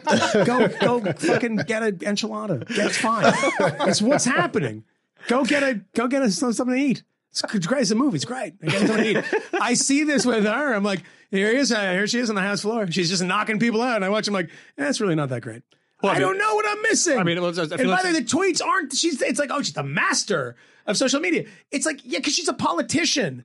But if she was like one of uh, anybody else, you'd be like, you wouldn't even notice her. Like, Well, part of what she does, I don't think she's that great. I think she also has a team of people Is part of what uh, Trump does, which is like she says crazy ass shit, and so you have to spend twelve hours. You don't have to spend, but the but the the media industrial complex spends twelve hours saying, "My God, can you believe she said this crazy ass shit?" By the way, can I? This is the most unpopular opinion I'll ever publicly air, and like I am kind of reticent in saying it. It's like the problem is she's not as funny as Trump. Trump is funny. I like he's fucking a psychopath, and I think that he's the worst president that we've probably She ever had. but to the resistance, But she, she is funny. funny. She's got she's got like the SNL uh, late night type funniness, No, she's- which is which is which is like that. It's applause For a line Democrat, funny. she's pretty funny. I For, don't like- know. Do you think so? And I want, I, I expect her to be funny. I want her to be funny, and I don't take credits away from her. If I agree with her, or disagree, I don't give a shit. I just Certainly I funnier just than Al Franken. I just want to. I mean, everybody's funnier than Al Franken. I mean, the, the only, the only thing ever, the yeah, only ever Mick Jagger is great. Uh, uh, kind of, kind of, but like most of the time, he had like a fucking crash helmet on with a satellite dish on it on the news and SNL. Do you remember that? Yes. Do you remember that character? Yeah, yeah. I was like, what is this? He's not funny. But you know, I just I don't think she, I don't think she's the most hilarious person in the world. I'm just missing something. I withhold the possibility that I might be wrong about this, but I just don't get the appeal. So Kmele, what do you got? What do you got? Uh, about AOC and the All right. Green New Deal. Yeah, I love the fact when Kmele's at home on remote, he's literally got it on mute and he's like in the fridge right now. No, Yeah. no, Like, I'm, no- I'm, no I'm pants on. listening and Jello pops. What? I'm Did listening you just intently. compare? What the fuck? I, I just pictured him in a big bathrobe. yeah, but where did you get to Cosby? Well, why would you have a huge mansion in Bed-Stuy unless you were going full Cosby with the bathrobe? The Full Jello pops? Cosby means something else to me than it does to you. Yeah, that has The changed. the Huxtables That's lived in Brooklyn changed, Heights. and I would yeah. never go. well, full actually, I think they Cosby. lived in Philadelphia. No, they, they, they it, was, it was supposed to be. I mean, it was supposed to be Brooklyn Heights. Was it? really? Yeah. Yeah, The, the, the, exterior, the exterior. I think we've already had this conversation on this Brooklyn podcast, Heights or. Harlem? I thought it was Harlem. God, you're all wrong. No. you're all wrong. It doesn't matter. Uh, Yeah. We're fine. listen, By I- the way, just you're not Bill Cosby. I don't compare you to that. Continue. Thank you. I appreciate that. Um, because comparing the two of us is completely racist. There's no other reason why anyone would make that. Um, Sorry, I got, I got it here confirmed. You're A, not bra- a brownstone in Brooklyn Heights. Mic drop. Uh, con- confirm- Yeah. By the way, uh, why am I supposed to trust you? I confirmed it. Like, yeah. Tell me from where. Oh, from where? From oh, it's Wikipedia. Don't fuck with Wikipedia. all right, all right. Go ahead. yeah, there's never never anything fraudulent there. Can, also, by the way, um, Did you still like edit a, a newspaper in Prague, Michael, and on Wikipedia, or they, It- they fixed that one? they fixed that one. Fat Albert and the Cosby Kids was set in Philadelphia. Not, There you go. not Oh, Nazareth. that's right. So you were It's, it's not Fat Albert and the Cosby Kids, right? It No, was just- there was. I think there was a. It was either Fat Albert and the Cosby Kids uh, is the actual technical name of the Where show. was Leonard Part Six shot? Uh, it was. yeah, probably shot in Albania to get tax credits or something. Uh, I I did not know that it was called Fat Albert and the Cosby Kids. That's, where that joke comes from. I got to take the Cosby kids to the pool. yeah. Oh, here we go. All right, we, can cut that, we can cut that Fat out too. There's a lot of shit we're going to Cosby cut out today. That's good to know. So, Junkyard Band. you- You got anything, Kmele? Where you yeah, going? no, I, Ocasio Cortez. I I agree. Start here. Start now. quite overrated. Um, I completely concur on that score. That said, the media obsession with Ocasio Cortez is tracking with the fact that so many people in her party are eager to to align themselves with her political positions because they have a sense that there's a lot of momentum there. Um, and I suspect a lot of that comes from the fact that Bernie Sanders, as has been reported in a number of instances, it routinely shows up really, really high um, on these polls about politicians who you most trust. Um, and she is the heir apparent to Bernie Sanders. Um, it's not as though, you know, journalists are the only people desperate to see her run. I've talked to sort of friends who are not in the media and they, they love her. They think she's fantastic. Even if they agree that she's a little unserious and that some of her ideas are under, underwhelming and half baked, um, they think that her heart is in the right place and that she's good for the system and that she's shaking things up.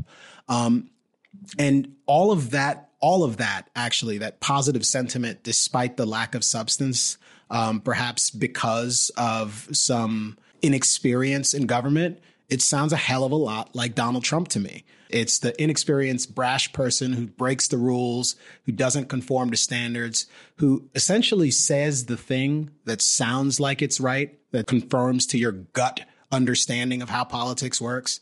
I mean, the fact is that as, as we were talking about money and politics earlier, lots of Americans think that money is the, is the thing that causes policymakers to, to stake out particular positions. Um, and that whoever has the most money wins.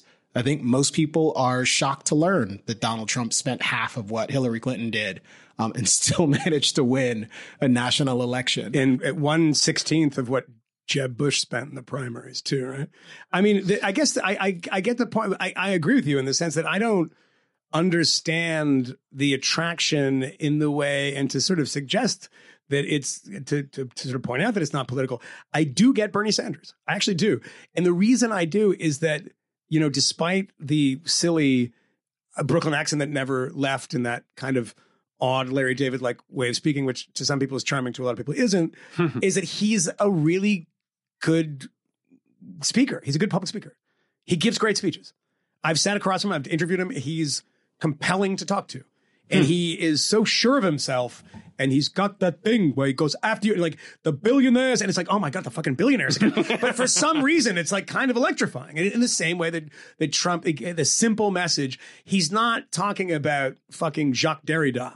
You know, I'm sure, I, I'm sure that Bernie Sanders probably has an opinion on Rosa Luxemburg, but he's not going to tell you about it. And I think that he's, there's something good about. He's very, very good. Cor- uh, yeah, Ocasio Cortez, I've seen her speak, and I just don't find her compelling. I don't think that she's a bad politician. I think she's gotten where she is because she's quite good at this. I, but that's quite separate from someone being compelling. Because you know, I think Paul Simon, the the senator, not the musician, um, couldn't become president because he was a capable politician, but he wasn't very compelling. And I don't know why that that people think she's compelling. I guess people think she's attractive. I mean, she's young. It's you know the ethnic diversity. She's radical. Yeah, I get all of that. But those are these indicators that, when put together, make an interesting package on paper. I can sell you something on paper, but it's like going on a on a you know Tinder date or something, and they look great in the profile, and you meet them like, yeah, it's all right. I, would don't know. I don't the- get. I just don't get it. I the, honestly uh, don't. The the thing that worries me about all of it, It's my taste. I understand um, uh, besides your taste, Yeah. she's just too short for you. For being honest about that. How that, how how how big is she? She's very. I don't know. I met her. You, you're the one who met her. Oh, she came in on a on a throne. They, the, they- Jeff Stein carried her in, on a, pulled her in on a golden rickshaw, that's and then I interviewed her on that. very funny. Um, I'll tell you the story about uh, my first ever movie review, which is about a Chinese movie called Rickshaw Boy. No, Uh, I, Sunday. I I'm not. No, do not tell that because uh, you want to have. it involves mushrooms. Um, and um, and anyways, uh, but uh, That, that thing that they carry you in on is called a litter, isn't it? yeah, it's It called- depends yeah. on which culture. Yeah, because which culture, but the rickshaws are pulling things It's different. there is a Sorry. we are veering very uh, very uh, sharply towards utopia. Everyone loves the utopian. Bernie Sanders, if you go back and read his speeches uh, from uh, 2016, 2015, he's like every single one is like, we need a revolution in this country. And, and it was very intersectional in the same way that the Green New Deal is very intersectional. Like it's not enough just to like get rid of, uh, you know, overturn Citizens United and get rid of campaign finance and do this. We have to do like these 17 different things at once. And only then we'll begin to kind of uh, overturn the uh, the apple cart here. Utopianism is very attractive, especially to young minds. Um, she's selling a Green New Deal is all utopian. Donald Trump is utopian. There's a negative Absolutely. utopianism of we can seal the border, Absolutely. we can secure the country in this following way, and it's fantasy. Really, it is like we can. And that's this whole like we won't have a country if we don't do X. That's like a negative utopia. But isn't Ocasio Cortez selling negative utopianism as well? We're, Yes. we're all going to die in 12 Yes, years. very 'Cause much there's, so. a, there's an affirmative version of the Trump story as well. He's going to make America great again. right? And Yes, we'll all um, have jobs and we'll take care of everybody. Yes, Quote. and and uh, and that's uh, that's what worries me a little bit or a lot of bit about this current moment is that there has been this kind of cutting free from any sense of real world constraints or just like even nods to reality. The reason what we're talking about Alexandria Ocasio Cortez is because it's fun uh, on some level, but also because no one's actually going to talk about um, what the government does for the next two years. I mean, right now, as we're talking, there uh, there's uh, reporting that there's a, a deal being made about the border, which actually shocks me. Yeah. um, Yeah. Uh, that that that that is too, even yeah. in in uh, in play uh, because the uh, the smart call always is Congress will do whatever is the least amount, the minimum required responsibility, which to me would would speak towards a national emergency more than an actual agreement uh, between them. But there's just going to be no one wants to talk about reality because reality is boring and it has constraints and there's debt and there's this you know there's entitlements, there's all these boring things that people are kind of sick of even uh, having to pretend are, uh, are are things to consider with anymore. And so we're just like floating absolutely free. And the people who peddle this, um, who will, if, if there's any like fair fact checking system, and there isn't, um, they are going to say crap all the time. They are going to get things wrong all the time on this for the next two years. And all the Democrat, Democratic and presidential nominees are going to fall over themselves endorsing. Uh, you know, Cory Booker is going to be out there high fiving whatever crazy nonsense AOC is going to be saying for the next 20 months. It's going to be dreary. And um, at some point, there is going to be a, uh, a margin call on this. And it's going to be a bad day for a lot of people. And, and I, I think our politics are not going to be in a good place when that happens. Um, that was a good. That was a good. No, I think it's a good ending. beat. Yeah, sounds, sounds uh, about right to me. I think we should we should yeah. probably reel it in here. Do we have any uh, closing thoughts? In I think, by the way, I want to do something here, and I want to I want to make everyone promise that sitting around this table or coming to us from their hovel in uh, Bed-Stuy, which is now surrounded by all the guys from Colors who are now slightly older. Wow. but they're really Is that the Sean Penn movie? Sean Penn movie, Yeah, great yeah. movie, great movie. walking psychopath Nightmare, talking. crazy. Wow. That's happening Wow. right now. Um, it's funny because um, we have Kmele on a separate, separate track, which means we can take out all the gunshots that are ringing out behind him. Chil- children being mowed down, and See, if I, I was watching Do the Right Thing, so I thought Kmele was more terrified by white guys in Boston Celtics shirts. oh yeah, that's right. Yeah, no, it's, yeah. it's, MAGA, By it's the way, MAGA I, hats now. I want to say that uh, Radio Raheem passed away recently. Oh, no didn't shit. A couple, sucks. maybe, Uh, like maybe eight- last six year? months ago? Six months ago, yeah, yeah. And I rewatched that movie, and um, it is not good. That is my my my take I on the movie. refuse to believe that. It was, is was never the oh biggest my fan. God. I think it's got its moments. I like Robin Harris and those guys that are on the on the sidewalk. Ro- Robin Harris is great. Bebe's kids. Yeah, exactly. Uh, Robin Harris is really. I will say, here's my recommendation. Uh, instead of it was somebody that wrote this, I was going to try to codify this that we can in in all of our contracts here that we actually bring a some idiot wrote this next time. Started a little more. It's a it was a fun feature. It was a favorite feature, and we've let it go because we're lazy bastards. So next time that is. But I will give you a recommendation. Hmm. Here's a recommendation. Uh, the Last OG with uh, Tracy Morgan is a great show. That's all I'm going to Is say. it really? It's a great show, dude. It's great. It's great. There's a lot of Brooklyn jokes about coming back to Brooklyn. It's a funny, funny show, and it's got and it's the best uh, performance from Cedric the Entertainer in a long You time. know, I swear, to. I swear to God, he's I- so funny. I, s- I said, Sorry. I said when uh, years ago that I thought Cedric the Entertainer would be a great actor if given uh, the right role. He's- He's in a movie called First Reformed with Ethan Hawke. That's getting a lot of you know. I don't know if it got Oscar nominations. It's definitely got Independent Spirit Award nominations. It's a dramatic role. He's a pastor. He's he's fantastic. He's a great no, actor. he's He- not he kinda- he fantastic. kinda- Yes, he's he the is. worst He- part of that film. Are you kidding me? He was great. I'm being totally serious. He's the worst part of that film. You're Wow. outrageous. wow. Yeah, What is- he's the worst part. I, I like the Kmele movie. just hates black people. Why are you so both wrong and racist at the yeah. same time? Can, can I can I You're quadruple wrongest. down? Let me quadruple down on my uh, on my racism. Um, I, I do. It's not a some idiot wrote this, but it is Here we go. a, a bit of petty annoyance, perhaps.